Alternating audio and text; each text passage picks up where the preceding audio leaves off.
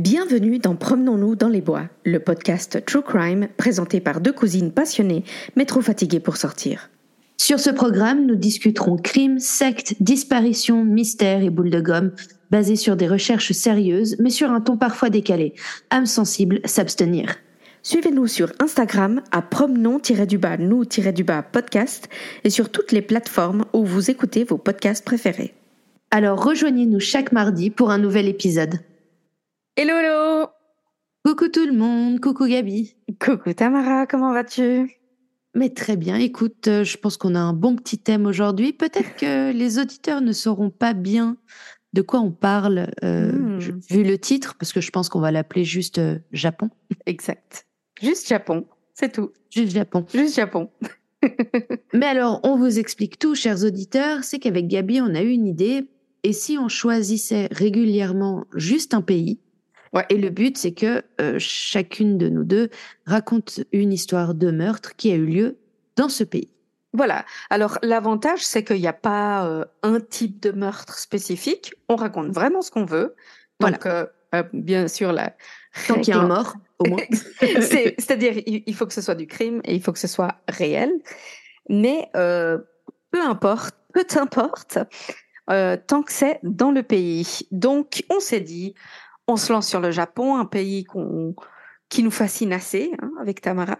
Et donc, euh, voilà.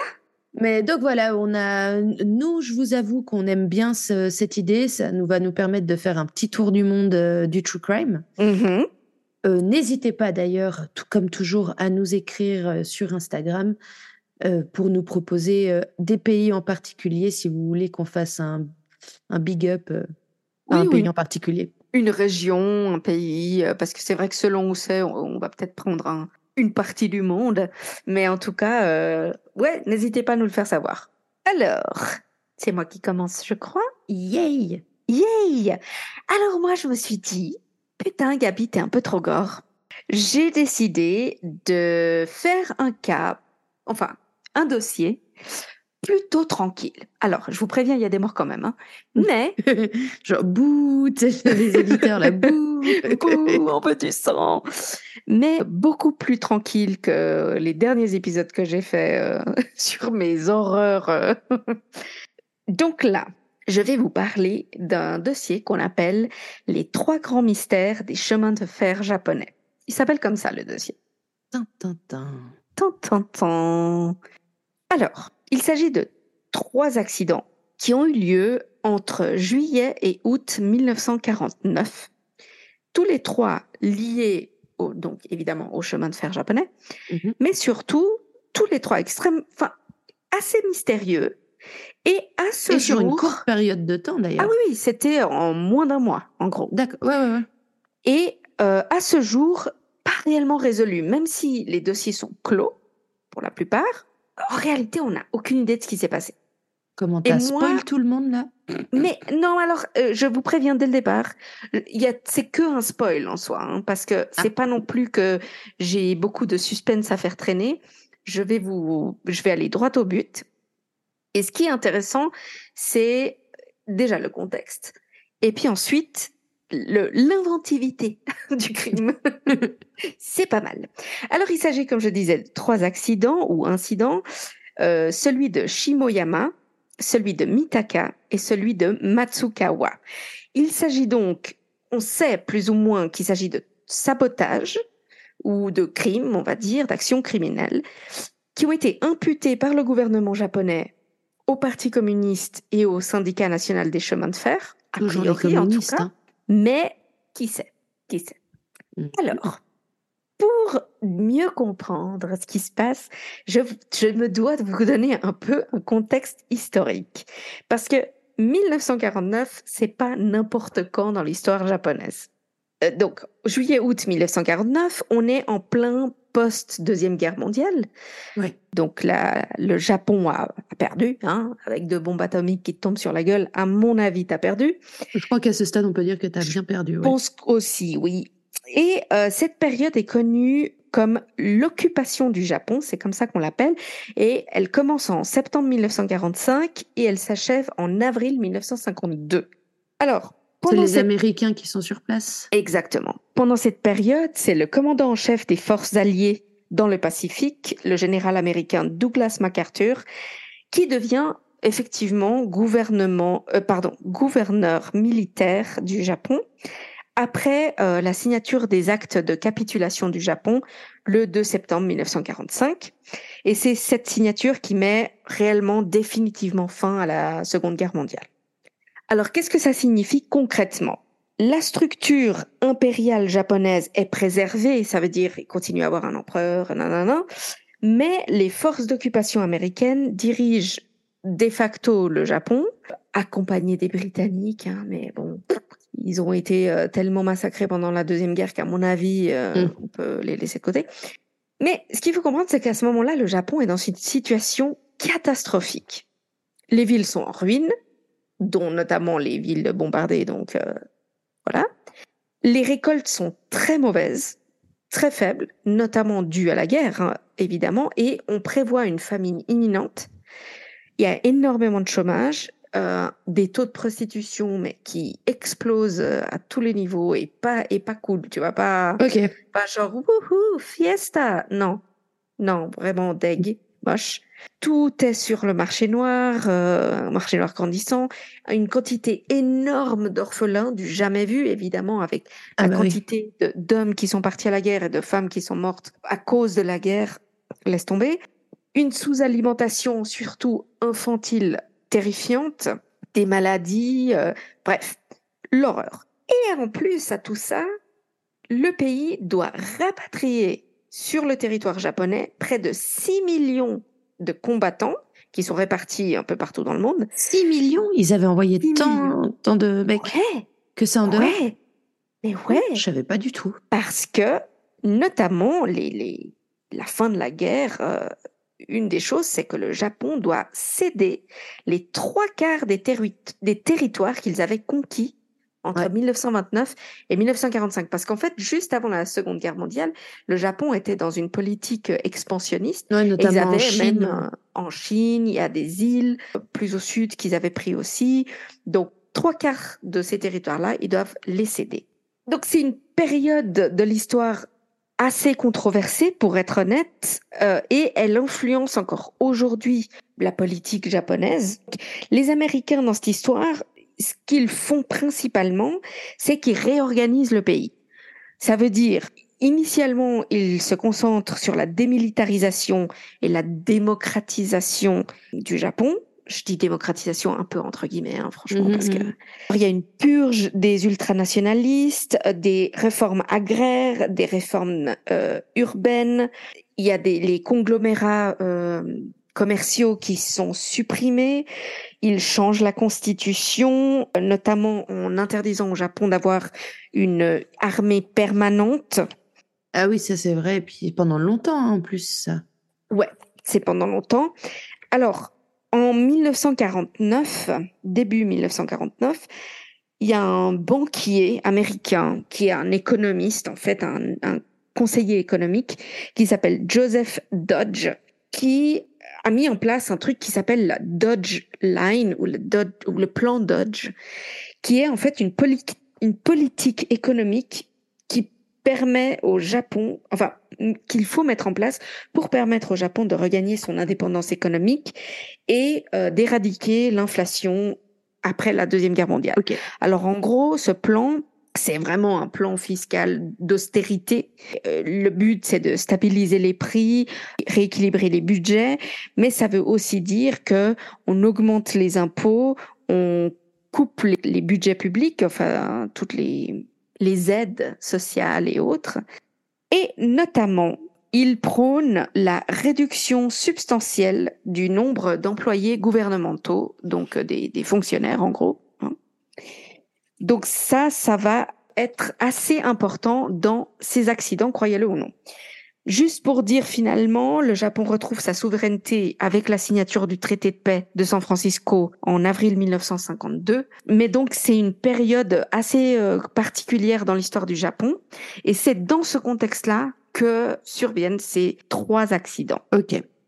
Le trains, le, les, les, les chemins de fer, de manière générale, ont toujours euh, joué un rôle hyper important au Japon, parce que notamment, c'est ce qui leur permet de passer un peu de l'ère médiévale, entre guillemets, hein, ou du système médiéval, à un monde hyper moderne. Si vous vous souvenez... Euh, des vieilles images du Japon d'antan avec ces trains euh, hyper euh, désuets, et aujourd'hui de voir leur sorte de T G V, le bullet euh, train, le bullet train exactement. Le film d'ailleurs que je vous recommande, il y a un film qui s'appelle The Bullet Train. Ah ouais, tu l'as pas ah, vu? Mais pas. Si, tu l'as vu avec Brad Pitt et tout. Quoi? Alors, sérieuse, pour ceux qui nous écoutent, il y a un film, je crois qu'il est presque passé inaperçu en France. Il est sorti il y a oh, genre non. deux ans. Ça s'appelle The Bullet Train. Dedans, il y a une Il y a pléthore d'acteurs, mais celui dont je me rappelle plus vite du nom, c'est euh, Brad Pitt. Okay. Et ce film est génial. Okay. T'as de l'humour, t'as de l'action, ça se prend pas au sérieux. En fait, c'est, moi j'aime bien, tu sais, c'est à l'image de ces... Tu sais, qu'en un jour, en un lieu, un seul fait accompli tienne jusqu'à la oui. fin le, le théâtre rempli, enfin la salle remplie. Mm-hmm. Tout se passe en une nuit dans le bullet train. Excellent. Et tout a lieu dans le train. Donc c'est un huis clos. Et j'adore ouais. les huis clos. Et, et c'est J'aime beaucoup les huis clos. Franchement, c'est top. Moi, sincèrement, il y a certains... Per- cer- je l'ai regardé et en français et en V O. Euh, les, la V O, j'ai eu besoin des sous-titres parce qu'il y-, y en a deux qui ont ah. un accent. Mais alors... Waouh! Ah mince! Ah ouais, ouais. Okay. J'ai du mal avec les accents très forts, style Manchester ou tu vois, des fois. Oh, ok, je vois, je vois. Et euh, j'étais là genre... Ah bah écoute, je, je le regarderai. Pas mal, pas mal. Donc... Trois accidents, comme je disais. Enfin, on les appelle accidents. Vous allez voir, c'est pas des accidents. Dis-nous euh, tout. Dis-nous le tout. Premier, l'accident de Shimoyama. Alors, il s'agit d'une personne. Il s'agit de Sadanori Shimoyama, mm-hmm.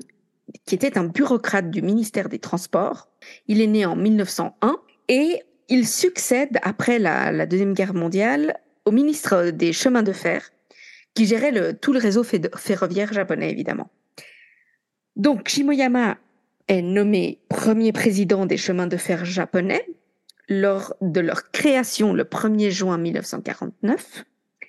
Et c'est justement dans le cadre de cette politique du plan Dodge, du gouvernement japonais, sous l'occupation, qu'il est responsable de la réduction drastique du personnel de la J N R. Encore une fois, quand je dis J N R, c'est le chemin de fer nationaux japonais. Tout à fait. Voilà. Alors, c'est dans ce contexte-là qu'il publie le quatre juillet mille neuf cent quarante-neuf une liste d'environ trente mille employés à licencier. Ces réductions de personnel ont été ordonnées très brusquement par le gouvernement américain et évidemment appliquées par les responsables militaires euh, basés euh, au Japon, donc, pour réduire principalement le pouvoir politique du Parti communiste japonais de l'époque. Parce que qu'est-ce qui se passe? Aux élections de mille neuf cent quarante-sept, le Parti communiste passe de sept sièges au Parlement à trente-cinq. Et évidemment, en bon communiste, ça fout les boules aux États-Unis. Ah, c'est rouge. Ah, c'est rouge. Alors, beaucoup... Beaucoup de gens pensent que Shimoyama a été désigné en réalité à ce poste pour jouer, pour faire le bouc émissaire en réalité. C'est, c'est-à-dire que et le gouvernement japonais et le gouvernement américain, qui veulent justement atténuer les conséquences de cette réduction de personnel, décident que pour pas que ça tombe sur eux, on va foutre un gars, un gars plutôt connu, Euh, par, disons, dans la politique de ferroviaire, et tout lui retombera sur la gueule de toute façon. Depuis plusieurs jours, avant le quatre juillet, Shimoyama avait reçu de nombreuses menaces de mort de la part de certains hauts responsables de l'armée américaine, afin de s'assurer qu'il appliquerait l'ordre de réduction des effectifs. Donc, c'est, il avait, il y avait sur lui une pression énorme. Mmh, mmh. Énorme. Donc, il publie cette, cette liste, et le lendemain matin, le cinq juillet mille neuf cent quarante-neuf, Shimoyama quitte son domicile de Ota à Tokyo vers huit heures vingt. Sur le chemin du travail, il demande euh, à son chauffeur de s'arrêter dans un grand magasin qui s'appelle Mitsukoshi, euh, qui est dans une, euh, un quartier de, le quartier de Nihonbashi. Donc, ils arrivent au magasin avant l'ouverture. Et donc, il retourne d'abord à un bureau du, d'une banque qui s'appelle la Chiyoda Bank, qui aujourd'hui est la banque euh, Tokyo-Mitsubishi, en face de la gare de Tokyo. Ensuite, ils suivent un itinéraire, semble-t-il, détourné, ça veut dire pas vraiment le, l'itinéraire, le, l'itinéraire le plus direct pour y aller, euh, pour retourner au magasin Mitsukoshi. Vers neuf heures trente-sept, Shimoyama arrive à Mitsukoshi, il descend de sa voiture officielle et il demande au chauffeur de l'attendre cinq minutes. Et il entre rapidement dans le magasin. Ok. Et c'est la dernière fois qu'on le voit vivant. En réalité, c'est la dernière fois qu'on le voit. Ah, tout court. Euh, on va le retrouver, mais voilà. Normalement, Shimoyama arrivait toujours au siège des chemins de fer avant neuf heures. Et il était accueilli par son secrétaire. Ce jour-là, il y a une, une atmosphère évidemment très tendue depuis quelques jours due à cette annonce de la réduction du personnel. Et il y avait une, une réunion extrêmement importante à neuf heures, justement pour ça. Ok. Et le fait qu'il ne soit pas arrivé, alors qu'il avait confirmé sa présence juste avant de partir de chez lui, a énormément inquiété les gens euh, au siège des chemins de fer. Et la police est contactée presque immédiatement. Je vous rappelle, pas de portable, hein, pas de... Bien sûr. Blabla. L'enquête commence évidemment comme un cas de disparition. Et le lendemain, le six juillet, après euh, midi trente, le corps démembré de Shimoyama est retrouvé sur la ligne Joban entre la station de train euh, Kitasenju et la station Ayase.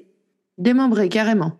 Alors, on suppose que Shimoyama avait été heurté par un train. Et, et le train a pris le temps de le découper. Très, pour être très honnête, je ne sais pas à quoi ressemble un corps une fois que tu t'es fait oui, c'est pas faux. passer dessus par un train. Ah, mais c'est vrai, c'est vrai. Donc, je ne sais pas si ils font référence à ça en disant démembré. Je, je n'ai aucune idée dans quel état se retrouve un corps. Il semblerait quand même que ça coupe un peu, hein, donc c'est possible. Bah, la police interroge un peu euh, plein de gens. Et ce qu'on découvre, c'est que après sa disparition euh, le, le cinq juillet au matin, plusieurs personnes semblent avoir vu quelqu'un qui correspond parfaitement à sa description, habillé plus ou moins comme lui, et cetera. Une personne l'aurait vu d'abord dans le grand magasin Mitsukoshi. Euh, ensuite, d'autres l'ont vu dans une rame de métro qui allait en direction de la gare d'Asakusa. Dans le magasin, pardon, ce sont de nombreuses personnes qui ont déclaré l'avoir vu. Il semblerait qu'en début d'après-midi du cinq juillet, euh, quelqu'un l'a vu s'entretenir avec un agent de la gare, près de l'endroit où euh, son corps a été euh, découvert. Ensuite, de quatorze heures à dix-sept heures passées, il semblerait, selon différents témoins, qu'il s'est arrêté à Matsuhiro, près de la gare. De nombreux témoignages font état d'un homme euh, donc de sa taille, avec ses vêtements, marchant vers le sud le long de la ligne Tobu, entre dix-huit heures et vingt heures, vingt et une heures. En gros, en direction de là où son corps a été découvert. Après ça, il n'y a plus de, il n'y a pas eu de témoins de ce qui s'est passé pendant la nuit. D'accord. Je vous parle un peu de l'enquête. Dès le départ, le procureur, le bureau du procureur plutôt, a conduit son enquête en partant du principe qu'il avait été tué. Même s'il y a toujours eu un doute sur est-ce qu'il s'est donné la mort du fait des pressions énormes dans le... qu'il avait sur le dos, de, du stress, ouais. et cetera. C'est toujours une possibilité. Il a été retrouvé sur la voie de sortie de la ligne Joban et il a été établi que le corps de Shimoyama avait été démembré environ vingt minutes après minuit par un train de marchandises. L'autopsie officielle qui a été dirigée par le professeur Furuhata, qui est un professeur de médecine légale à l'université de Tokyo, et le docteur Kowashima, qui est son collègue, D'accord. qui elle-même a réalisé l'autopsie. Sur la base des blessures constatées sur le corps, il a été établi que Shimoyama était mort avant d'être heurté par le train. Ah ah ah. La cause précise du décès n'a pas été établie, mais il semblait qu'il avait perdu du sang à un autre endroit que là où on l'a retrouvé, tout simplement parce qu'il y avait une absence très remarquée de sang sur le corps et sur les lieux. Mmh. On a découvert le corps. En plus, euh, certaines parties du corps présentaient des, des hémorragies internes potes- potentiellement mortelles qui ont, auraient pu être causées uniquement par des gros coups type coup de pied euh, ouais. directement sur le corps. Un médecin légiste de la ville de Tokyo qui avait examiné le corps sur place, lui, pensait que c'était un suicide. Donc, il y a eu, dès le départ, un peu une, euh, un avis divergent entre les médecins. Et bon, de toute façon, s'il était mort avant que le, le train le tue, le, le, le, le, le, j'allais dire le trépasse, non, le, ouais. le, l'écrase, et c'est pas non plus un suicide. Non, maintenant, le médecin, le premier médecin qui l'a vu, lui dit que c'est le train qui l'a tué. Donc après, voilà. Et l'autre, euh, l'autre argument, c'est que il pleuvait cette nuit-là et qu'il est possible que le sang se soit écoulé euh, avec la pluie. Voilà. Ouais, oui, bon. Alors, c'est le résumé des faits, ce que je viens de vous donner. Comme vous voyez, c'est assez court. En gros, c'est tout. Il n'y a pas eu plus d'enquête que ça. Il n'y a pas eu de... Personne n'a été euh, arrêté ou, ou quoi que ce soit. Ça, ça restera un mystère, toujours. Okay. Ouais, bah là... Alors, pour beaucoup, c'est un moment charnière De, de cette période de l'occupation du Japon. Peu importe si on croit que c'est un accident, un meurtre ou un suicide, mais en gros, il euh, y a un, un écrivain qui s'appelle David Peace, qui a écrit une trilogie sur cette époque-là du Japon. Et notamment, dans l'un de ses livres, euh, il raconte en long, en large, en diagonale, le, la mort de Shimoyama. Et ce qu'il dit, c'est que toute cette situation a tragiquement diminué Euh, les, l'opposition politique euh, de gauche et les syndicats, les mouvements euh, syndicalistes euh, japonais. Et en même temps, ils ont vraiment alimenté cette euh, une sorte de, de virulent sentiment anti-américain qui reste encore aujourd'hui, très honnêtement. Pour lui, il y a probablement une motivation politique derrière, derrière cet accident-là. Donc ça, c'est le premier accident. Qu'on appelle, encore une fois, on l'appelle accident, on est bien d'accord, hein, c'est probablement un meurtre. Le second, le deuxième, pardon, c'est l'accident de Mitaka. L'accident de Mitaka s'est produit à Tokyo le quinze juillet mille neuf cent quarante-neuf, donc en gros neuf jours plus tard, hein, mm-hmm. vraiment.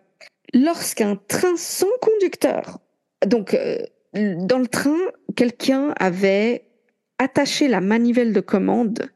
Enfin, il ah. l'avait bloqué, en fait, dans une certaine position. Ok, ok. Donc, le train sans conducteur est entré dans la gare de Mitaka et tue six personnes. Enfin, il déraille, il tue six personnes et blesse vingt personnes. Cet incident reste un mystère à ce jour. Hein. On ne comprend pas ce qui s'est passé. Mm-hmm. Le jour du déraillement, euh, les quatre officiers de la police de la gare de Mitaka ont abandonné leur poste, ce qui n'a jamais été expliqué. Jamais. Deux des conspirateurs présumés ont été inculpés pour parjure. Donc, le go- en gros, le gouvernement a inculpé dix personnes pour le sabotage de train ayant entraîné la mort des victimes. Et ils ont aussi inculpé le conducteur du train, Keisuke Takeuchi, qui n'était pas dans le train lorsqu'il a déraillé. Mmh. Mais il l'inculpe quand même. Donc, l'avocat de Takeuchi a refusé d'autoriser un collègue à présenter une preuve qui affirmait que Takeuchi se trouvaient ensemble dans un bain public, se trouvaient, pardon, dans un bain public euh, lorsque le train a quitté la gare. Donc, en gros, c'était une preuve absolument imparable indiquant que Takeuchi n'y était pas. Donc, le conducteur du train qui n'était pas en train de conduire le train. Ouais. Il n'était pas du tout là. Et qu'en gros, c'est d'autres gens qui étaient potentiellement impliqués. Mais son propre avocat a indiqué que cette preuve n'était pas pertinente pour l'affaire. Donc, déjà, corruption, bref. Là, il y a, y a de la manip, quoi. Dans une décision de justice euh, qui est rendue en dix-neuf cent cinquante-cinq, le juge, lui, estime qu'il n'y avait aucune preuve de conspiration, mais que Takeuchi avait planifié et exécuté l'ensemble de l'incident lui-même. Et il est donc condamné à mort. Alors que les autres accusés ont été déclarés innocents de tous les chefs d'accusation. Mmh. Il, met, il, il interpelle cinquante mille appels hein, du verdict. Ils ont tous été rejetés. Donc, tous les accusés qui ont été acquittés étaient membres du Parti communiste japonais. Mmh. Takeuchi, lui, ne, n'en faisait pas partie. Et lui est condamné à mort. Ouais, bon, bah, euh, voilà. Euh, voilà. Mais c'est ballot. Il est en fait mort en prison en dix-neuf cent soixante-sept d'une tumeur au cerveau. Et jusqu'à sa mort, il a continué à proclamer son innocence alors qu'il était emprisonné à vie. En deux mille dix, un article du Japan Times mentionne que les aveux de Takeuchi ont été faits sous la contrainte de la police. Parce que ce qu'il faut savoir, c'est qu'il y a d'énormes problèmes de corruption au sein de la police à cette époque-là. Mmh. Euh, encore une fois, hein, sous occupation. Oui, évidemment. Hein. Il y en a toujours qui trouvent leur compte. Ah, exactement. En deux mille dix-neuf, la Haute Cour de Tokyo a rejeté la demande de révision du procès de Takeuchi, bah, évidemment posthume. Hein, mm-hmm. mais... Et c'est le fils de Takeuchi qui est celui qui mène la bataille aujourd'hui, qui s'appelle Kenichiro, qui a reçu la nouvelle et il s'est dit vraiment déçu de cette décision. Il continue à se battre encore aujourd'hui pour que le procès soit revu. Ok. Malgré, euh, disons, la mort déjà de son père. Mais encore une fois, on a... C'est tout. On n'a rien eu d'autre. La justice japonaise a considéré que c'était lui le coupable, alors qu'il n'était même pas dans le train. Et on ne sait pas. Personne euh, n'a d'autres indications. Ok. Le troisième accident, c'est l'accident de Matsukawa. Alors, le dix-sept août mille neuf cent quarante-neuf, donc un mois après, à trois heures zéro neuf du matin, un train de passagers de la ligne principale de Tohoku, qui est tiré par une locomotive à vapeur, déraille et se renverse en route de la gare d'Aomori. Euh, la locomotive s'est renversée, elle tue trois membres d'équipage. Elle s'est renversée ? Alors, en fait, ça a déraillé, la locomotive se renverse. Ouais, voilà, d'accord, ouais. Et ensuite, deux wagons à bagages, deux wagons à passagers et un wagon postal déraillent derrière. Ok. Alors, aucun des quatre cent douze passagers n'est blessé ou tué. Putain. Euh, les seuls tués sont les trois membres d'équipage, malheureusement. Alors, l'accident s'est produit à l'entrée d'un tronçon de voie qui était en courbe. Donc, les, cons- les enquêteurs pardon, constatent que les boulons et les écrous des joints de la voie avaient été desserrés et qu'un grand nombre de crampons qui fixaient les rails aux traverses avaient été enlevés. Donc, les traverses, c'est ces bouts de bois, ces sortes de lattes de bois qui vont d'un rail, d'un rail à l'autre, tu sais. Il y a deux rails. Et ils sont traversés par plein de lattes de bois. Bah, ouais. C'est ça, les traverses. Tout ça, ça fait qu'un tronçon de rail de près de vingt-cinq mètres s'était déplacé de treize mètres au moment du passage du train, en fait. Les enquêteurs avaient également trouvé une clé à molette et un levier dans une rizière juste à côté, à, juste à côté de la, la scène du crime. Les soupçons se portent immédiatement sur le syndicat national des chemins de fer japonais, et euh, sur les travailleurs d'une usine qui est l'usine Toshiba Matsukawa, qui est juste à côté, et sur le Parti communiste japonais, évidemment, en raison des récentes protestations contre les réductions de personnel, dont on a parlé juste avant.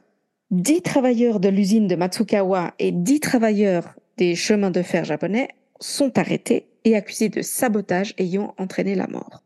Concernant le procès, il y a un premier jugement émis par le tribunal de Fukushima, qui est émis le, qui est rendu, pardon, le six décembre mille neuf cent cinquante. Les vingt accusés sont déclarés coupables, en grande partie sur la base d'aveux qui, on le sait aujourd'hui, étaient forcés, ouais, euh, par la police au cours des interrogatoires. Autant te dire qu'à cette époque-là, c'était genre tabassage, oui, oui, oui. torture, enfin bref, voilà. Cinq des accusés ont été condamnés à la peine de mort et cinq autres, cinq autres, pardon, à la prison à vie. Et les dix autres ont été condamnés à des peines allant de trois ans et demi à quinze ans de prison. Alors, évidemment, il y a appel. Lors du jugement en appel devant la haute cour de Sendai, euh, donc c'est, on est, c'est en dix-neuf cent cinquante-cinq, tous les accusés sont revenus sur leurs aveux et ont professé leur innocence. Trois des accusés ont été déclarés innocents et les dix-sept autres ont, a, ont été à nouveau déclarés coupables. Quatre, finalement, ont été condamnés à mort et deux à la prison à vie. Sympa. Qu'est-ce qui se passe à ce moment-là? C'est qu'il y a un écrivain qui s'appelle Hirotsu Kazuo, qui reprend la, la cause des accusés finalement, hein, et qui va écrire un essai dans une revue littéraire Shokoran, et il va être soutenu par de multiples artistes, écrivains surtout, et notamment le prix Nobel de littérature de, d'une de ces années-là, japonais, pour soutenir les accusés, et vraiment... Et ça crée un peu un phénomène général euh, au, au niveau des médias, de soutien de la population, où ils sont là. En, en fait, ils y voient réellement la patte de, de, de l'occupation, si tu veux, euh, américaine. Et ils se disent, euh, il faut, il faut faire quelque chose. Donc en dix-neuf cent cinquante-neuf, L'affaire est portée devant la Cour suprême du Japon, qui elle la renvoie devant la Haute Cour de Sendai pour un nouveau procès. Entre-temps, il y a eu un document qui est apparu, qui a confirmé l'alibi de l'accusé. Et en fait, ils se sont rendus compte que ce document avait été caché par l'accusation au cours des procès d'avant, au procès précédent, pardon. Les tests médico-légaux montrent que la clé à molette trouvée près du lieu de l'accident n'était pas de la bonne taille pour euh, tout ce qui avait été déboulonné et n'avait pas pu être utilisée pour provoquer l'accident, évidemment. Et donc ça, ça a aussi été supprimé, considéré comme nul, okay, lors de, de ce nouveau procès, qui a lieu donc en dix-neuf cent soixante et un. Tous les accusés ont été déclarés innocents. L'accusation proteste contre la décision, mais en dix-neuf cent soixante-trois, le verdict est confirmé par la Cour suprême. Des procédures judiciaires diverses euh, se sont poursuivies jusqu'en dix-neuf cent soixante-dix. Donc c'est cette année-là que les accusés ont finalement obtenu une indemnisation du gouvernement japonais pour arrestation et emprisonnement injustifié. En dix-neuf cent soixante-dix, l'affaire est classée sans qu'en réalité on ait réellement déterminé la cause de l'accident. En deux mille neuf, l'université de Fukushima a annoncé que les dossiers d'archives qui détaillent l'incident serait rendu public, ce qui n'était pas le cas jusque-là. Voilà. Il faisait pas bon traîner près des chemins de fer à cette époque. Non, absolument pas. Absolument pas. Alors, beaucoup de gens pensent que les incidents... Non, plutôt que les accusés dans les accidents de Mitaka et de Matsukawa, donc dans les déraillements de train, en fait, ont été, comment on dit... Des boucs émissaires ? Framed. Ah, euh, ouais, on les a... C'est un complot. Voilà. C'était un complot de, de, du, des Américains et du gouvernement japonais pour mettre à mal le, le parti communiste japonais et les syndicats. Honnêtement, pas faux, parce que c'est exactement la conséquence que ça a eu. Ce que ça a mis en évidence aussi, c'est vraiment la corruption de haut niveau de la police et des procureurs aussi, qui, qui ont été... Enfin, cette corruption a été mise à jour... enfin mise à la lumière plutôt, notamment ce qui concerne des fausses confessions, des confessions forcées, la mauvaise gestion des preuves ou le fait de cacher des preuves lors de, de procès. Tout ça, ça a été euh, vraiment révélé au, au public. C'est très très mal passé, comme tu peux l'imaginer. Ouais, bah oui. Donc voilà, et mon histoire s'arrête plus ou moins là. Je, vous voyez, c'est une petite histoire, vachement moins gore que celle que vous avez l'habitude de m'entendre raconter. euh, mais j'avais envie d'être un peu plus douce aujourd'hui. Et donc, il s'agit là des trois grands mystères des chemins de fer japonais. Et j'espère que ça vous a plu. Voilà. Cool. Petit mystère comme ça, tranquille. Écoute, je me suis dit... hein, juste pour pas aller dans le euh, toujours dans les dans les meurtres horribles euh, où on enlève le, les visages de quelqu'un. C'est... mais mais c'est assez impressionnant parce que moi je me suis rendu compte en faisant les recherches sur ce dossier que je connaissais absolument rien de l'histoire japonaise euh, à proprement parler. Je veux dire euh, mm. cette période de l'occupation et tout, je, je savais rien. Ouais non c'est pas, je, je connais que deux trois petites choses mais c'était pas Jojo quoi. Ouais. Ok. Je me réjouis de t'entendre, Tamara. Alors écoute. Moi, c'est une histoire un, pas gore, mais un petit peu... Comment dire ? Bref, on, on y vient. Parce que je vais vous parler du massacre de Tsuyama. Déjà, quand mmh, dans le titre, il y a massacre... Tu vois. Ouais, généralement, c'est, c'est toi qui as repris le gore aujourd'hui. Donc, pour vous présenter euh, l'affaire du massacre pardon, de Tsuyama, je vais être obligée de vous parler euh, du protagoniste principal qui s'appelait Mutsuo Toi. Alors, qui est Mutsuo ? En fait, je vous avoue, pour le coup, j'ai pas compris si son prénom c'est Mutsuo ou si c'est Toi. Parce qu'il y a des, plein d'articles, ils utilisent soit Mutsuo seul, soit Toi. Mais c'est vrai que les Américains ont tendance à utiliser les noms de famille seuls. Oui, désigner... oui, beaucoup. Bref, ouais. Moi j'ai décidé que j'allais l'appeler Mutsuo parce que pour moi ça sonne plus comme un prénom. Mais bon, voilà. D'accord. Au pire, on viendra m'insulter dans les commentaires. Mais non, mais non. Mais non. Alors. Qui était Mutsuo ? Mutsuo est, un, un, est donc un jeune homme euh, qui est né en dix-neuf cent dix-sept euh, dans la préfecture de Okayama, donc au Japon, hein, fatalement.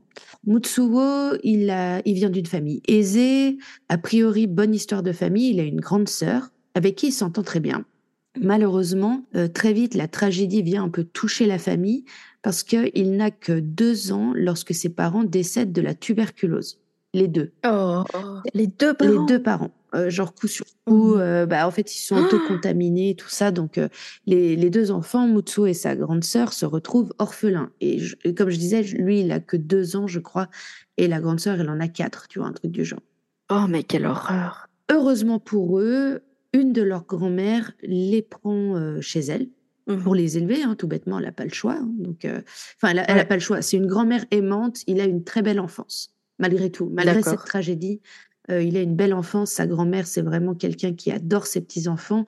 Elle va très bien les élever. Elle les emmène vivre dans un petit village qui est euh, près de la ville actuelle en fait, de Tsuyama, d'où le nom euh, massacre de Tsuyama. Mais ils sont dans un petit village qui est un peu... En fait, de ce que j'ai compris, c'est un petit village dans les alentours de la ville, tu vois. Ouais, dans les... ouais. Les enfants grandissent bien. Comme je disais, la grand-mère s'en occupe bien. Les... Et puis, il y a des moyens. Je pense qu'ils ont bah, évidemment l'héritage des parents qui étaient aisés. Je ne sais pas du coup si la grand-mère était aisée elle-même, mais il mm-hmm. manque de rien. D'accord, bah, c'est bien. On dit des deux enfants qui sont brillants. Ils ont de très bonnes notes à l'école. Ils ont... En tout cas, ils sont partis pour faire des études s'ils le souhaitent. Donc voilà. Mutsuo... Au dire de tout, c'était un gamin assez extraverti de base, mais lorsque sa sœur se marie euh, assez jeune, euh, lui il a que seize dix-sept ans, euh, elle se marie et elle quitte la maison et elle va vivre dans la famille de son, de son mari. Mm-hmm. Et c'est, dans, euh, c'est pas dans leur village, c'est plus loin. Ouais. Donc il ne la voit donc plus tous les jours.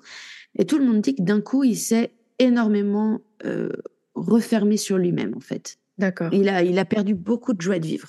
Ce qu'il faut savoir, c'est qu'un élément qui a aussi contribué au fait que Mutsuo euh, devienne, euh, en fait, perde cette joie de vivre, c'est que malheureusement, il a attrapé la tuberculose. Ah, voilà.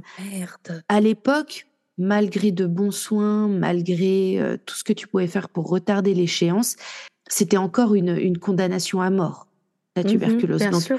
Il allait pouvoir vivre un moment, il allait avoir des phases de rémission, et cetera. Mais à terme, en tout cas, il n'allait pas vivre jusqu'à soixante-dix ans. Ouais. Il a été tellement malade qu'il a même été obligé de louper un an d'école avant de, de pouvoir y retourner. Mais et, et sa personnalité et euh, ses, ses notes à l'école en ont souffert. Bien sûr. Ça n'a pas empêché qu'en revenant à l'école, vu qu'il était plus âgé que ses camarades, il devienne un genre de leader quand même. Okay. Enfin, mais j'ai, j'ai trouvé les descriptions que j'ai trouvées, c'était assez vu de manière un peu négative, tu vois, pas en mode leader. Euh... En, en fait, il s'est passé quelque chose. Personne n'arrive à expliquer quoi, mais il a un peu tourné, si tu veux. Ok, ok, je voilà. vois. Donc on est en dix-neuf cent trente-quatre. Il a dix-sept ans. Il sait qu'il est malade. Voilà. Le, la vie continue malheureusement euh, comme ça. Il développe des intérêts un peu étranges. Parce qu'alors mmh. qu'il a dix-neuf ans, il y a une histoire qui, a, qui doit être d'ailleurs assez fascinante. Je pense qu'il faudrait qu'on cherche là-dedans. Il devient en fait fasciné par l'histoire d'une prostituée qui s'appelait Sada Abe et qui a tué un de ses amants, ou un de ses clients hein, réellement. Okay. Elle lui a coupé le pénis et les testicules. Et elle les a transportés dans son kimono avec elle jusqu'à ce que ça pourrisse. Oh merde! Ouais, non, mais attends, ça a fait. Ah, un... quand même! Ouais, ouais, non, mais ça a fait un gros truc. Les journaux en ont parlé dans le monde entier. Enfin, ça a été, euh... ça a été un gros truc. Je pense qu'elle elle a fait une crise psychotique. Va savoir ce que le client lui a fait, hein, aussi, soit dit en passage. Euh, elle, a, elle a été inter- interviewée, enfin, je veux dire, évidemment emprisonnée, mais il y a eu des biographies sur elle, ça en parlait dans les journaux. Lui, il a commencé à être absolument fasciné par cette histoire et il, d'ailleurs, il s'est même mis à écrire un roman sur ce thème. Donc, euh, un chef-d'œuvre, ah, hein, j'en suis sûre. Euh, il n'a jamais été publié, mais je suis certaine que c'était un, un chef-d'œuvre absolu. J'imagine. Donc, il continue de grandir malgré la maladie. Il, il fait des fortes rechutes. Il est quand même très souvent malade. Il essaye de s'engager dans l'armée. Mm-hmm. Alors, c'est avant la... ça reste avant, euh, je vais y arriver, avant la Seconde Guerre mondiale, mais malgré tout, il voulait s'engager dans l'armée. Comme tu le disais, la, la, le Japon était en pleine expansion, en pleine euh, période oui. de, de conquête, oui. euh, pour pas dire, enfin, euh, en pleine période de colonisation et de, de, de crimes de guerre très graves. Hein, on vous en parlera euh, plus tard. Oui. Et évidemment, non, je disais pas il... ça gaiement. Hein, non, non. Je veux dire, c'était un oui. De... Et effectivement, et évidemment, il est malade. Euh, quand bien même c'est un beau grand jeune garçon, il reste malade mmh. de la tuberculose. Il est réformé. même pas il peut s'approcher de l'armée, quoi. Puis en plus, c'est encore contagieux quand même. Tu vois, enfin, oui. Voilà. Mm-hmm. Il est donc toujours dans son village, et là, je vous fais une petite parenthèse parce qu'il était grand adepte de la tradition qui s'appelle yobai. Et qu'est-ce que le yobai, qu'est-ce tu me... Que voilà. euh, qu'est-ce que le yobai, Tamara? Eh bien, je vais te le dire, Gaby. En fait, littéralement traduit... En fait, j'ai trouvé une traduction littérale en anglais qui ça, ça s'appelle « night crawling ». Donc, en gros, en français, c'est euh, « ramper de nuit ». Enfin, ouais. le... j'étais là, ça existe... Non, ça n'existe pas, le mot « rampage », le rampement, le... Bref, non, je crois pas, vous allez non. comprendre. En fait... C'est très drôle le Japon parce que c'est quand même un pays extrêmement traditionnel et, comme on le sait, euh, malgré tout, extrêmement libéré en termes de fétichisme et autres trucs sexuels. Je vous oui. rappelle qu'on parle du pays qui a littéralement des distributeurs de culottes usagées. Euh... Ah, tu savais pas cette info, je vois sur... Non. Je, je le vois sur ton visage, tu ne connaissais pas cette info. Non. Voilà, bah, des jeunes filles attends, peuvent vendre leurs attends. culottes usagées. Euh, Arrête. Et oui. Et il y a des distributeurs, genre tu vois, t'es, t'es un, t'es un, t'es un businessman, tu, tu sors d'une journée épuisante au taf, bah tu vas au distributeur puis tu te prends un petit remontant quoi. Et là, ah. alors vous ne voyez pas la tête de Gaby, mais ah. elle est moins, elle est plus dégoûtée que si je lui racontais euh, euh, quelque chose de, d'horrible. Ok, bah écoute, je, je prends l'information, euh, on verra, on verra ce que j'en fais. Voilà. Ok. Donc, euh, à tout ça, je vous ai t- toujours pas expliqué ce que c'est le yobai, donc. Donc, c'est une ancienne coutume euh, japonaise qui était pratiquée par les jeunes gens euh, célibataires, hommes et femmes. Ça a été, euh, c'était avant, avant, c'était répandu dans tout le Japon, mais ça a été pratiqué dans certaines zones rurales jusqu'au début de l'ère euh, Meiji et même jusqu'au vingtième euh, siècle à certains endroits. En gros, la nuit, quand tout le village mmh. est endormi. Je sais pas pourquoi j'ai euh, la chanson euh, quand on arrive en ville de Starmania. Oh, bref, faites pas attention à moi. Donc la nuit, les hommes célibataires entrent silencieusement dans les maisons où se trouvent des jeunes femmes célibataires, d'où le fait de ramper dans la nuit. Euh. Il, le but, c'est de se glisser silencieusement dans la chambre euh, d'une femme et de lui dire qu'on a envie de, eh bien, de ma foi, de, de, de partager un instant de tendresse euh, physique avec elle. Alors, euh, et si la femme est d'accord, ils couchent ensemble. Le matin, euh, le matin venu ou en tout cas la petite affaire menée, l'homme part. La famille de la jeune fille pouvait être au courant, mais faisait semblant de ne pas l'être. Et c'est marrant, mais il était fréquent que bah, un, un garçon et une jeune fille euh, tombent amoureux et c'est comme ça que tu trouvais un conjoint. Tu vois, parce que tu as testé la marchandise quoi, avant de... Traditionnel. Non, non, mais, mais c'est étrange. Mais c'est très drôle parce qu'il y avait, il y avait énormément de codes. Il y a une ethnologue euh, japonaise qui dit que la pratique variait d'un endroit à l'autre. Euh, par exemple, dans certains endroits, toute femme post-pubère, mariée ou non, pouvait recevoir la visite d'un homme post-pubère, marié ou non, du village, eh ben. et même des hommes d'autres villages ou de voyageurs. Et dans d'autres endroits, seules les femmes mariées et les veuves pouvaient être visitées, mais pas les filles célibataires encore vierges. Et y a... C'est étrange. Et il y avait même des variantes, ça s'appelle genre le yobai de type fermé. Euh, et là, c'est une coutume selon laquelle seuls les hommes du même village ont le droit de visiter. Genre, t'es un voyageur, t'as envie de faire gnac-gnac, bah t'as pas le droit. Ok. La fille, si elle te voit, elle appelle à l'aide, tu vois. Enfin, ouais. Alors, c'est censé être consentant. Juste, j'ai, j'ai juste une question. Oui, c'est ça. C'est en gros, est-ce que tu peux dire non ? Alors, les, le, le, c'est le principe. Elles ont le droit de dire non. Enfin, elles ont. Okay. Dieu merci, hein, je veux dire. Mais tu, de, de ce que j'en ai lu partout, c'était pas une technique de viol. C'était plus en mode tout le monde a les hormones en feu. Ouais. Autant leur donner l'occasion de le faire. Avec un peu de chance, ça débouche sur un mariage, tu vois. Wow. Ok. Et ça, euh, et je parle pour les jeunes euh, célibataires, euh, mais euh, euh, après, après, je pense que c'est vraiment une façon, tu sais, parce que à nouveau dans ces cultures où d'apparence en public, tu es, tout est tellement codifié, tellement fermé, mm-hmm. tellement. Euh, à, à nouveau, le, le Japon est un pays avec euh, la natalité euh, négative, je crois, à ce stade. Ouais, aujourd'hui, oui. Pourquoi ? Parce qu'il y a tellement de codes sociaux qu'ils n'arrivent pas. À, les, les jeunes n'arrivent plus à se rencontrer et à passer le cap. Et en fait, moi, de, de ma pauvre petite analyse du psychologue du dimanche, là, enfin, de, de comptoir, comme on dit, c'est, euh, c'est juste une façon de, de, de laisser échapper la, la vapeur. Enfin, tu sais, de oh, toute la journée, ça a été tellement dur, faisons ça dans la nuit discrètement. Tout le monde fait comme s'ils n'avaient pas entendu. Alors que je mmh. le rappelle, hein, les murs dans les maisons traditionnelles au Japon, c'est pas de la pierre, hein, c'est du. Non.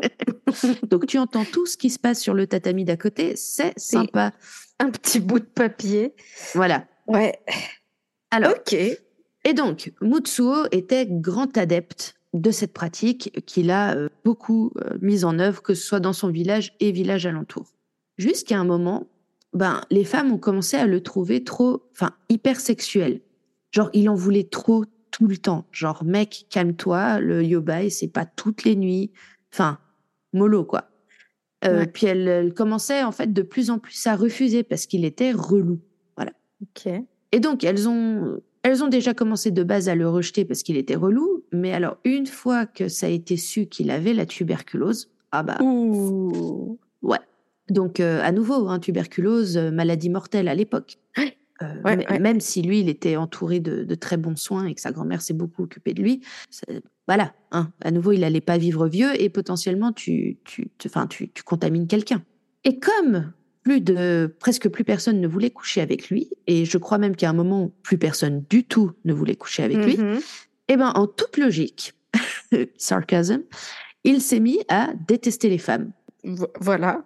J'ai vu beaucoup de, d'articles qui décrivent Mutsuo comme le, le premier incel. Tel, tel les incels, non? Oh, boudin. Alors, alors, je m'attaque à un concept. Suivez-moi, tous. Incel, I N C E L S. En gros, ça vient de deux mots que tu smashes, euh, deux mots anglais qui ont été smashés ensemble. Involuntary celibate. Ok. Je retrouvais plus le mot involuntary. Involuntary celibate, qui veut dire en français célibat euh, non voulu. Ouais. Et alors, oh là là, mais mais mais mon Dieu, c'est, c'est pas, mais j'ai tout, j'ai mille concepts à te, euh, dont je pourrais te parler et aux auditeurs aussi, parce qu'il y a l'équivalent féminin au cas où qui s'appelle femcel. Ok. Alors les, les incels, on a commencé à en entendre parler pas mal ces dernières années pour de très mauvaises raisons. Ce groupe d'hommes, ce sont ces hommes un peu bizarres, un peu creepy, qui aimeraient beaucoup euh, se taper des femmes, trouver l'amour, qui ne rêvent que de ça. Mais sauf que ils sont bizarres et ils sont, j'aime pas ce terme, mais à défaut d'un autre, je vais utiliser ça, ils se font friendzoner ou rejeter littéralement. Mm-hmm. Et plutôt que de se remettre en question de pourquoi les femmes, euh, ils leur font peur ou qu'elles ont pas envie de sortir avec, ils partent du principe que les femmes, c'est toutes des connasses. Ok. C'est, et c'est un, alors, c'est un mouvement extrêmement violent. Je vous souhaite de ne jamais vous retrouver bloqué sur un forum bourré d'incels. C'est, tr- c'est vraiment, c'est parti d'un, d'un mouvement de gars qui voulaient se rapprocher en mode bouhou, personne veut de nous. Mm-hmm. À, et c'est maintenant, c'est passé à ces putes, euh, elles nous doivent le respect, elles nous doivent de coucher avec nous. Ok. Genre, si je suis malheureux, c'est parce que les femmes complotent ensemble et me rejettent. Ah, ok, d'accord. Je et vois. Pour ceux qui sont au courant de l'actualité, ça finit par donner des trucs à la Andrew Tate, tu vois. Oui, voilà. voilà Donc, voilà, voilà. C'est, euh, c'est un mouvement à ne surtout pas prendre à la légère. Ça réunit ce qu'il y a de plus crade dans tous les mouvements euh, masculinistes possibles. Mm-hmm. Ça pue la tristesse euh, et c'est souvent, malheureusement, des hommes qui très souvent finissent par avoir recours à la violence si on ne les sort pas de cet endoctrinement. Ouais. Et il y a eu plusieurs cas de jeunes gens, euh, garçons, jeunes hommes, qui ont euh, ouvert le feu en public, en tirant sur okay. des femmes, et cetera, parce que euh, c'est la faute des femmes qui les ont toujours rejetées. Oh, okay. Voilà. Il y en a même un, je ne me rappelle plus de son nom maintenant, mais il avait une chaîne YouTube où il parlait de ça, et il a fini par se filmer en disant « Allez, go !» et il a tué je ne sais plus combien de personnes dans la rue. Mon Dieu. Voilà, c'est vraiment... Euh, et donc, c'est pour ça qu'il y, y en a plein qui disent que Mutsuo était le incel originel, tu vois. D'accord, ok, ouais, ouais, je vois. Euh, évidemment qu'il y en a eu d'autres avant, hein, mais disons que c'est, mm-hmm. lui, c'était, qu'on sache, le premier qui passait à l'acte. Alors, juste pour la petite anecdote, euh, les femcels, en revanche, ça pue encore plus la tristesse, mais c'est pas violent. D'accord. Ce sont des femmes qui donc sont célibataires, pas par choix, c'est parce qu'elles trouvent pas d'âme sœur. Et elles, elles sont dans le pathos, mais alors fois dix mille, en mode « Non, mais en même temps, ils ont tellement raison de ne pas sortir avec nous. Regardez comme on est moche, regardez comme on n'est pas drôle, ah, comme on n'est pas intelligente, okay, et cetera » À part ça, ce sont des sujets tellement intéressants. Peut-être, si ça vous intéresse, dites-nous dans les commentaires sur Instagram ou par message si un épisode sur le sujet peut-être vous intéresserait, meurtre ou pas meurtre, parce que c'est ouais, absolument ouais. passionnant. Euh, moi, je sais que j'ai, je, je connais, je, je peux, je crois que je peux dire que je connais plutôt bien le sujet parce que je, mm-hmm. je me suis je passionnée, vois, ouais. je me suis passionnée pour ça il y a, je sais pas, deux, trois ans et j'ai bouffé de l'info. Euh, En fait, je suis fascinée par le, les incels, comment ils se, dé, se développent. Et le problème, c'est que c'est, euh, y a énormément de comptes TikTok et de comptes YouTube comme mm-hmm. ça. Et c'est en train d'infester la toute jeune génération parce que leur public cible, c'est des gamins de dix douze ans. Oh, quelle horreur. Ah non, mais c'est, c'est immonde, c'est un danger aux États-Unis, c'est en train d'exploser. Et malheureusement, la France est en train d'être très touchée. Ok. Voilà. Bon, bref. Pardon pour la, l'énorme non, non, parenthèse, mais, euh, mais franchement, euh... c'était intéressant. Surtout parce que moi, j'ai, j'ai, je crois que j'ai jamais entendu ce terme. Ou alors, si je l'ai lu, je l'ai un peu ignoré, mais. Ouais. Ah, mais je te jure, c'est fascinant de bêtises humaines. Et, et c'est, c'est des mecs qui sont tristes à crever et qui s'entraînent eux-mêmes dans un cercle de violence et de, okay. et de méfiance à l'égard des femmes. Et surtout, tu sais, qui, qui pensent que les femmes leur doivent quelque chose. Genre, littéralement, chaque fois qu'un incel tue quelqu'un, et qu'on, ou plusieurs personnes, et qu'on sait après que c'était un incel, t'as toujours des connards dans les forums pour dire « Ouais, mais tu vois, s'il y avait au moins une femme qui avait couché avec lui, bah ça, ça ne serait pas arrivé, donc c'est bien la faute des femmes. » Oh, wow. Génial. Mais genre, va aux putes. Euh, et pardon, ouais. c'est pas, c'est, c'est, c'est pas respectueux ce que je viens de dire de, des prostituées, mais littéralement, il y a des femmes qui vendent leurs services. Mais eux, ouais. ce qu'ils veulent, c'est une relation. Et le sexe.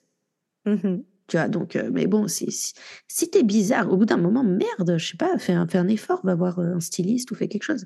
Et tu peux être incel sans être, tu sais, le gros gars dégueulasse qu'on imagine vivre dans le sous-sol de sa mère. Hein. Ouais. Il ouais. y en a plein, ils sont tout à fait mignons, mais ils sont bizarres et, et ben, il y a personne qui veut sortir avec eux, ma foi. Voilà. Donc, j'en reviens à ce fameux massacre de Tsuyama. Donc, comme je le disais, euh, Mutsuo se met à détester les femmes. Et en mode, parce qu'il a, il a très envie de baiser et plus personne veut baiser avec lui. Et en plus, il va mourir, il a la tuberculose, il est en train de vivre une période pas simple. On arrive à ses ouais, vingt, vingt et un ans et en plus, il a été réform... enfin, réformé, personne ne veut de lui, même l'armée, enfin voilà. Ah, c'est terrible. Il c'est a été trop malade absolu, ouais. et il a été trop malade pour continuer ses études. Donc en plus, lui qui était brillant, qui se voyait déjà partir à l'université, c'est un, c'est un peu mort. Je, je veux bien avouer qu'il a peut-être traversé une période pas facile. Ouais, je peux, je peux comprendre, effectivement. Je veux bien croire. Alors, mais ça n'excuse absolument pas ce qu'il a fait ensuite. Enfin, un des aspects les plus tragiques de ce massacre de Tsuyama, c'est qu'il aurait pu être évité, en quelque sorte, et à nouveau pas euh, si une femme couchait avec lui, tu vois.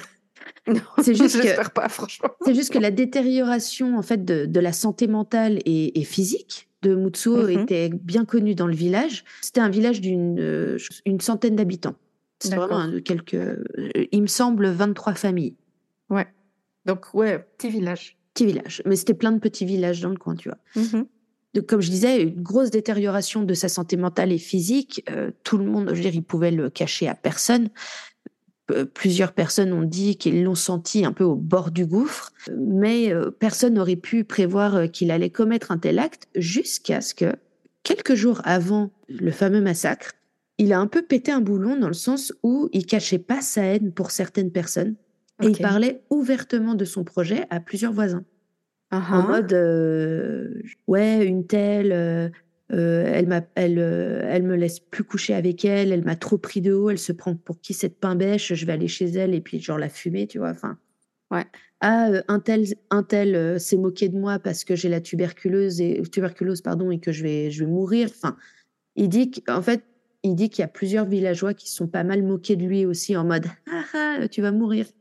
Je ne sais pas à quel point c'est vrai ou pas. Je, ça ne m'étonnerait pas, vu comme les gens de par le monde sont cons. Mais voilà. Et donc, il, il commence à raconter ça un peu de manière... Euh, bah, il devient de plus en plus virulent dans ses propos. Et en gros, il annonce ce qu'il va faire. Et euh, certains voisins ont été suffisamment inquiets pour euh, contacter la police, qui s'est donc euh, qui a pris le, le, comment dire, la menace au sérieux et est venue chez lui. Et ils ont confisqué une arme qu'il avait dans sa collection. Euh, et ils lui ont même retiré euh, le droit de port d'armes tant qu'il n'était pas un peu plus stable, parce qu'apparemment le, les policiers qui sont venus l'ont trouvé quand même un peu euh, un peu euh, nerveux, quoi. Voilà. Ils se sont dit, euh, ouais, alors là, vous ne me voyez pas, mais je suis en train de faire des... des vous savez, le, la tête qui est là sur le côté, genre... Ouais, le, le tic. Voilà. Euh... Le tic. Voilà. Ils, ils l'ont trouvé un brin pas stable. D'accord. Donc, ils se sont dit, on lui prend l'arme et dans le doute, on lui retire aussi le droit de port d'armes tant qu'il ne va pas un petit peu mieux, quoi. Ouais. Et en gros, c'est la, la trahison ultime pour euh, Mutsuo. D'accord. Genre, il est furieux que ses voisins aient prévenu les flics qu'il avait l'intention de tuer des gens. Ouais, c'est, c'est, mais là, c'est, c'est, ça part dans l'irrationnel total. Je veux dire, là, il n'y a ouais, plus ouais. de. Je pense qu'il a, ouais, ouais, il a pété un fusible. Il a pété un fusible. Il y a, voilà. Euh, d'ailleurs, vous comprendrez l'histoire du fusible, ça, ça se joue avec la suite de l'histoire. Okay. Bref, je me fais rire moi-même. Je suis trop drôle. euh... Juste une chose, juste oui. une question. C'est quelle année? Euh, et tu sais que du coup, dans tout ça, j'ai pas noté l'année. Si, c'est dix-neuf cent trente-huit. Ah, ok, parce c'est que tu... j'ai l'année de sa naissance, mais là, j'essayais de, de calculer. Euh, euh, dix-neuf cent trente-huit, donc il... voilà, vingt et un ans, c'est ça. Mm-hmm. Et donc, il se dit, bah, fatalement, je peux plus faire confiance à personne. Et bien, voilà. Et, et il arrive, il va faire un tour à Tsuyama et il arrive à se procurer euh, une seconde arme à feu. Mais on ne sait pas comment, mais clairement acheté au marché noir, tu vois. Mais voilà, ouais, en tout ouais, cas, il, a, il, il s'achète un fusil de chasse euh, Browning. Donc, en secret, Matsuo prépare un kit de guerre. Tu vois, ça, ça me fait penser à, les, à l'épisode sur ouais, Mitaka. Exact. Il prépare son fusil, des sabres, des katanas, des, des poignards, euh, t- en gros, tout ce qui peut faire des dégâts. Et il commence à se constituer son mini-arsenal. C'est sur quelques jours, hein, c'est après la dénonciation ouais. à la police. Dans la nuit du vingt mai dix-neuf cent trente-huit, voilà, là j'avais la date, mm-hmm. euh, dans, mes, dans mes notes, il attend que tout le monde rentre euh, du boulot, des champs, et cetera, que tout le monde mange. Il attend de voir que les lumières s'éteignent un peu partout dans, dans le village. Et il va couper la ligne électrique qui, euh, qui en gros, euh, alimente tout le village. D'accord. Bon, apparemment, c'était assez simple. C'était un truc qui était décrépit. Il y avait régulièrement des, des coupures. Mais là, en tout cas, il veut s'assurer qu'aucune lumière ne, s'allume, ne, ne se rallumera. Et donc, il plonge le village dans le noir ultime. Et donc, dans cette nuit du vingt au vingt et un mai, donc au petit matin vers une heure trente, il commence le massacre. Et par qui il commence? Il commence par sa propre grand-mère. Oh non! Elle l'a levée! Ouais, en fait... Qu'est-ce qu'il fait? Il va là où dort sa grand-mère et il la décapite avec une hache. Voilà. Il déclarera plus tard qu'il ne pouvait pas supporter l'idée qu'elle vive avec la honte de ses actes qu'il allait commettre. Mais putain, laisse-la vivre! Voilà. Donc, euh, petite mémé de soixante-seize ans qu'il a aimée et adorée depuis qu'il était petit et il était très triste de devoir la tuer. C'est sûr, oui. Ensuite, allez, on, on y va, allez. Ensuite, allez, il s'est attaché deux torches électriques sur la tête. Ok. Enfin, ou de... Comment ça s'appelle? Oui, c'est des torches électriques. Ouais, c'est une... J'ai aucune idée, moi, de ce qu'il y avait ah, à ce moment-là. Euh, non, mais... Euh... Des lampes de poche? Ouais, des lampes de poche, ou je sais pas. En tout cas, enfin, l'équivalent style. De l'époque, ouais. style. Il a réussi à s'en accrocher deux sur la tête. Me demandez pas comment, j'ai pas de photo. Ok. Et il a commencé à se faufiler dans le village, euh, comme s'il était un jeune homme qui participait au yobai, sauf que c'était pas un yobai. Bon, alors comme on le sait, hein, par exemple, la plupart des massacres actuels, hein, modernes, se terminent en quelques minutes. Euh, lui, il a pu se promener dans son village en tuant ses voisins sans discernement, avec son sabre et son fusil de chasse, pendant, ce qui... pendant plus d'une heure et demie. Oh putain! Alors, il a une commencé... Heure et demie. Ouais. Il a commencé par se rendre euh, chez un de ses voisins, qui s'était apparemment moqué de lui euh, parce qu'il était tuberculeux. Et pour pas faire de bruit, il a sorti le katana et il a tranché euh, la tête, en fait la gorge de sa femme. Le voisin se réveille en sursaut et il se pro- là, il se fait décapiter. Et en fait, il est allé chez toutes les personnes qu'il pensait coupables. Euh, juste au passage, il dira qu'il aurait aimé pouvoir tuer tout le monde, mais sa conscience l'empêchait de tuer trop d'innocents. Super. Oh, ok. Il est allé chez toutes les femmes qui l'ont rejeté pour les tuer. Oh. Voilà. À coups de fusil de chasse, à coups de, de, de katana, à coups de poignard, à coups de, ce qu'il a, de hache, ce qu'il avait sous la main. Il tue sur le coup vingt-sept personnes. Et il y en a deux qui ont été grièvement blessées et qui sont mortes plus tard, mais c'est grâce à ces deux personnes qu'on sait ce qui s'est passé. Pour rappel, c'est un village de même pas cent personnes. Ouais, il, il, il tue démonté. En une nuit un tiers. Ah ouais, merde. Bah ouais, en une nuit. Un tiers nuit, ou un quart? Bah trente personnes sur cent. Ah, trente, ouais. Non, j'étais sur vingt-cinq, moi, mais... vingt, non, non, non, il, vingt-sept personnes sur le coup, vingt-neuf okay. au total, euh, trente, il y a une trentième, vous comprendrez après. Ouais, ok. Donc, euh, voilà. Ah, oui, puis, c'est lent. Ouais. Ah, au fait, ma blague sur les fusibles, c'était parce qu'il a coupé l'électricité oui, oui, dans j'ai... le visage. Je viens de... Oui, mais du coup, j'avais besoin de... Dans le visage, t'as dit. Dans le quoi? Dans le village. Dans le visage.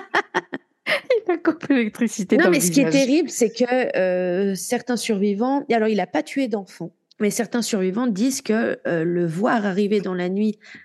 noir total, à nouveau c'est, c'est un terrain rural avec ces deux lampes sur la tête, euh, c'était une vision euh, démonique quoi. Oui, euh, oui, tu vois, en plus absolument. Dans les années trente, tu vois, on se dit c'est un yokai, euh, un démon venu, machin, enfin bref, les gens ont badé sur la mère, leur mère pardon. Oh là là là là. Voilà. Il euh, commet donc toutes ces atrocités, comme je le disais, euh, trente personnes quasiment, et à l'aube, il se suicide. Voilà. Okay. Parce que bon bah. Alors non seulement c'était prémédité, comme on le sait, parce qu'il avait euh, préparé son petit arsenal, mais en plus, il avait pris le temps d'écrire de longues notes euh, de ah. suicide. Et pas qu'une, en fait, plein. Genre, dès qu'il avait une idée, il la couchait sur du papier, puis euh, voilà. Mm-hmm. En gros, euh, je vous épargne... Euh, j'ai, en, en plus, je vous avoue, j'ai même pas de retranscription exacte des différentes notes. Mais en gros, il dit que c'est tout la faute des autres, que euh, tout le monde l'a insulté, que plus de femmes voulaient coucher avec lui, euh, que de toute façon, il allait mourir. Il dit qu'il regrette, il, il savait à l'avance, il regrettait qu'il n'allait pas pouvoir tirer sur plusieurs personnes qu'il avait l'intention de tuer et qu'il était désolé de tuer d'autres personnes en compensation qui n'étaient pas forcément coupables. Il était super véreux qu'une fille qui voulait tuer venait de déménager, genre deux ah. jours avant. Voilà, super. Genre, il l'avait super mauvaise, tu vois. Genre, elle, ouais. euh, elle, je lui aurais bien... Voilà, je lui aurais planté mon katana. Euh... Gna, gna, gna, gna, gna. Et voilà, alors, à savoir que ce massacre est resté pendant quinze ans au moins le plus gros massacre euh, perpétré par une seule personne, mm-hmm. jusqu'à ce qu'apparemment soit un Coréen qui vienne battre le record avec cinquante-six personnes. Ouh, ok. Voilà. Pour ce qui est du petit village qui avait été donc amputé d'un tiers de ses habitants, après le massacre, plusieurs familles ont déménagé. Tu m'étonnes. La plupart des habitants du village qui sont encore en vie refusent d'en parler et ont d'ailleurs dit que personne n'avait emménagé dans le village depuis. Wow. La maison de Mutsuo a été démolie en deux mille quinze seulement, donc récemment. Sérieux ? Ah, ouais, ouais. Mais il y avait euh, quelqu'un qui y vivait, on sait ? Non, alors il faut savoir aussi qu'au Japon, euh, même dans les grandes villes où il y a des... Enfin, dans beaucoup d'agglomérations, tu vas trouver énormément de maisons abandonnées. Mmh. Pourquoi ? C'est parce que ça coûte une blinde de les détruire ou de les euh, rénover. Ok. C'est très compliqué au Japon et donc il y a énormément de propriétés abandonnées que vous allez trouver dans beaucoup d'endroits au Japon. Okay. Voilà. Elle a été démolie en deux mille quinze. J'imagine que le terrain a sûrement été racheté par la mairie ou que sais-je. À savoir que la sœur de Mutsuo, la... dont je n'ai aucune info, je n'ai même pas son prénom, je sais juste qu'elle est revenue vivre dans le village après, ou dans okay. la ville à côté, et qu'elle a ouvert une petite échoppe, euh, un petit restaurant, un petit boui-boui avec son mari. Et je ne sais pas pourquoi elle est retournée là-bas, parce qu'à mon avis, tout le monde devait la regarder de travers. Oh là là. Et pour le petit côté euh, pop culture... En quatre-vingt-trois, il y a un film qui est sorti qui s'appelle Village of Doom. C'est un village, euh, un village, euh, bah le, le village de. C'est comment on sait déjà Doom en, en, en français. Voilà, nous avons un énorme bug. Heureusement qu'on est bilingue, hein, Gaby, parce que sinon, hein, voilà. Et du coup, j'ai l'impression d'être ma grand-mère quand je lui demande un mot en espagnol, puis qu'elle me regarde et qu'elle fait bah je sais pas. C'est non, fantastique. Alors, ça, tu m'as, tu m'as chopé par surprise. Euh, on vieillit, c'est horrible. C'est horrible. Bref, Village of Doom, c'est un film japonais qui s'inspire de ce massacre et qui met en scène un jeune homme euh, désemparé qui se lance dans une violente euh, bah, folie meurtrière ouais. après que sa tuberculose l'a empêché de servir pendant la Seconde Guerre mondiale. Voilà, parce que c'est, hein c'est très logique à part ça. Hein, tu veux t'engager dans l'armée pour défendre ton pays, tu peux pas, donc tu vas tuer des gens du pays. Tu vois, c'est c'est une Super. logique imparable. Mais à ce stade, les incels, de toute façon, euh, ils ont pas beaucoup de logique. Et donc, voilà, euh, bon, tu, tu vois, je t'avais prévenu avant qu'on se mette à enregistrer, c'est une petite histoire. Moi, j'avais pas, j'ai eu beau fouiller, euh, j'avais pas de quoi romancer non plus euh, des tonnes. Ouais. Euh, parce qu'à part les notes qu'il a laissées, qui sont, qui sont assez affligeantes, hein, si j'ose dire, euh, ouais. on sait pas grand-chose de lui. Ok. C'est le massacre de, tu m'as dit ? Tsuyama. Tsuyama. Au cas où Doom, c'est, euh, c'est genre... Euh... Ruine, euh, le destin tragique. Ouais, c'est euh, ça, enfin, ouais. Il mais... n'y a pas de traduction exacte. Hein. Mais tu vois, en français, on manque de vocabulaire. On, on manque de, de possibilités. C'est ça. Le doom, en fait. En gros, le, le village de la mort, quoi. Exactement. Et donc, voilà, c'était mon histoire sur le pas massacre mal, hein. de Tsuyama et euh, Mutsuo Toi, qui... Euh, Le, j'imagine que peut-être certains incels ont euh, un petit hôtel qui lui est dédié quelque part dans N'est-ce leur euh, sous-sol. Crade. Mutsuo, Mutsuo. Non, non, à part ça, non, sérieusement, euh, comme ça, je t'enverrai des articles sur les incels, tu vas voir, ça va te... Oh, et t'as rien que de lire là. les articles ou de lire les trucs, tu, tu sens tes poils, en tant que femme, tu sens tes poils qui se hérissent, tu non, sais, mais en mode... rien que tu me euh... dis Andrew Tate, et laisse tomber, je veux rien savoir, tellement ça me dégoûte. Ouais. Aïe, aïe, aïe, aïe, aïe. Bon, effectivement. Et hyper intéressant à part ça, hein, quand même, parce que... Comment s'appelle cette tradition de, d'aller euh, dans le lit Yobai. Y O B A I. Yobai. Ok. Je ne savais pas du tout que ça existait. Et en plus, je suis encore choquée euh, de la vente des culottes usagées. Donc, euh, je ne sais pas... Mais que se passe-t-il, quoi, je sais quoi se passe. Ah, mais euh, tout le monde croit que le Japon... Euh... Trop mignon, tout le monde, tout le monde se salue, tout le monde est tellement... Peu... Ouais, c'est ça, tellement poli. Moi, je connais plus d'histoires glauques. Et à nouveau, j'adore le Japon, j'adorerais oui, y oui, aller. Bien sûr. Euh, c'est pas le souci. Et si, le jour où j'y vais, je fais euh, monstre shopping. Mais le Japon, c'est hyper glauque. Enfin, sur euh, les codes sociaux, sur. Euh, je veux dire, on parle d'un pays qui est obligé, dans ses trains et ses métros, de faire des rames réservées aux femmes. Tellement il y a d'agressions. Tu te fous de moi ? Non, je me fous pas de toi. Aux heures de pointe ou n'importe, il y a des rames réservées aux femmes. C'est, je, c'est, c'est un... que c'était aussi violent. Euh... Ah si, si, parce que le... Et je te parle d'agression, euh, je vais pas jusqu'au viol, mais je...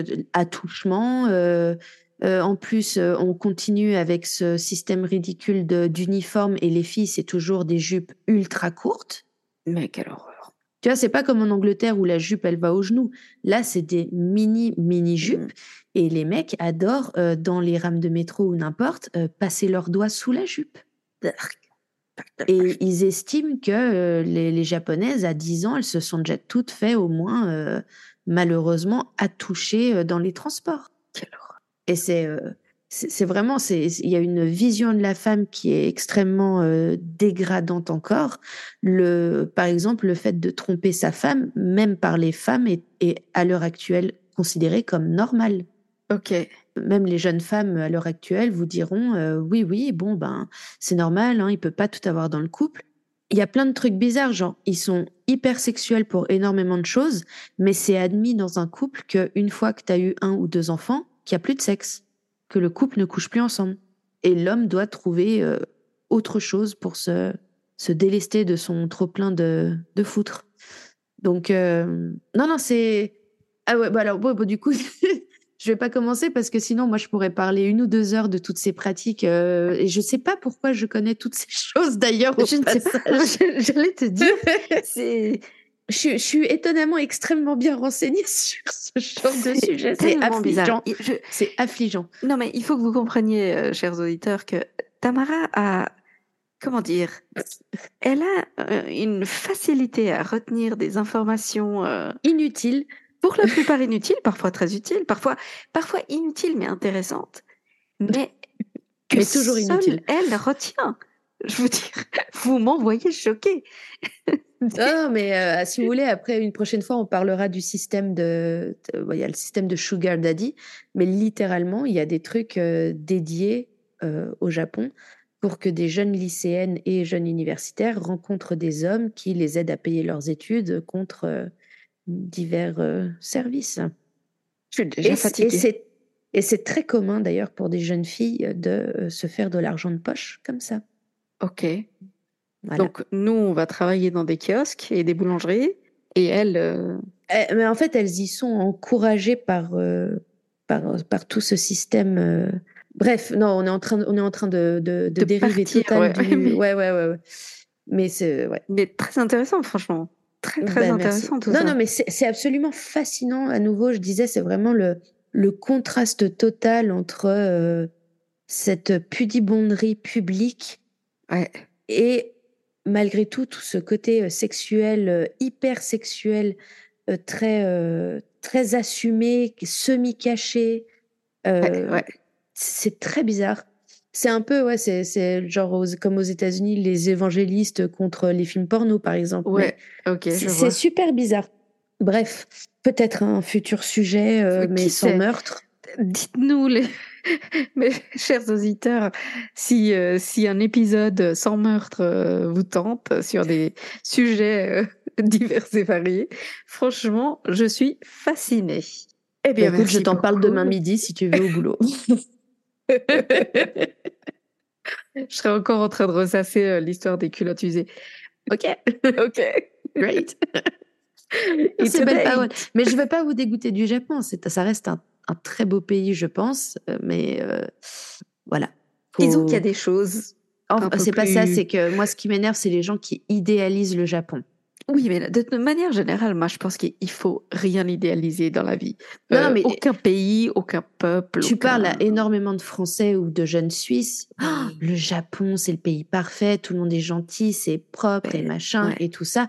Non, le Japon, c'est glauque. À Tokyo, il y a des quartiers, si t'es étranger, euh, il ne faut pas y mettre les pieds. Tu ouais. vas te faire semi-kidnapper, voler ta carte de crédit et souvent, il y a encore la mafia. Ouais. Euh, c'est... Non, non, c'est pas, c'est pas que le chic dans les prés. Hein. Euh... Non, non, non, non, non. Oh, le chic dans les prés. Voilà. Euh, non, faut que j'arrête.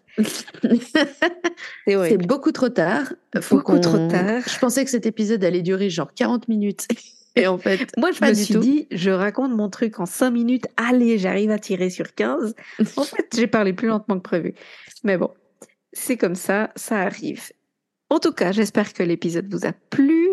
On espère que vous avez appris un peu aussi, parce que c'est voilà. toujours cool de connaître un nouveau pays si vous ne le connaissiez pas trop. Potentiellement, vous allez gagner votre prochain Trivial Poursuite sur le Japon. Potentiellement. Mais quelle autre manière de connaître un pays qu'à travers ses meurtres? Moi, je dis, c'est toujours une bonne initiation. Ouais, une bonne les porte musées, d'entrée. C'est surfait. Les statues, vous savez, au final. Ouais, voilà. C'est très, c'est très froid. Parce qu'un cadavre, non. oh. Oh. Bref, oh. Euh, allez, hein, il est vingt-deux heures trente. Hein, pour nous. On va aller se coucher. Eh bien, on se retrouve la semaine prochaine pour un nouvel épisode. On se réjouit de, déjà de vous en parler. Et d'ici là, spécialement pour Mélina, bye. Bye bye. On ne trouve plus le bouton. Tu n'appuies pas sur le mauvais bouton.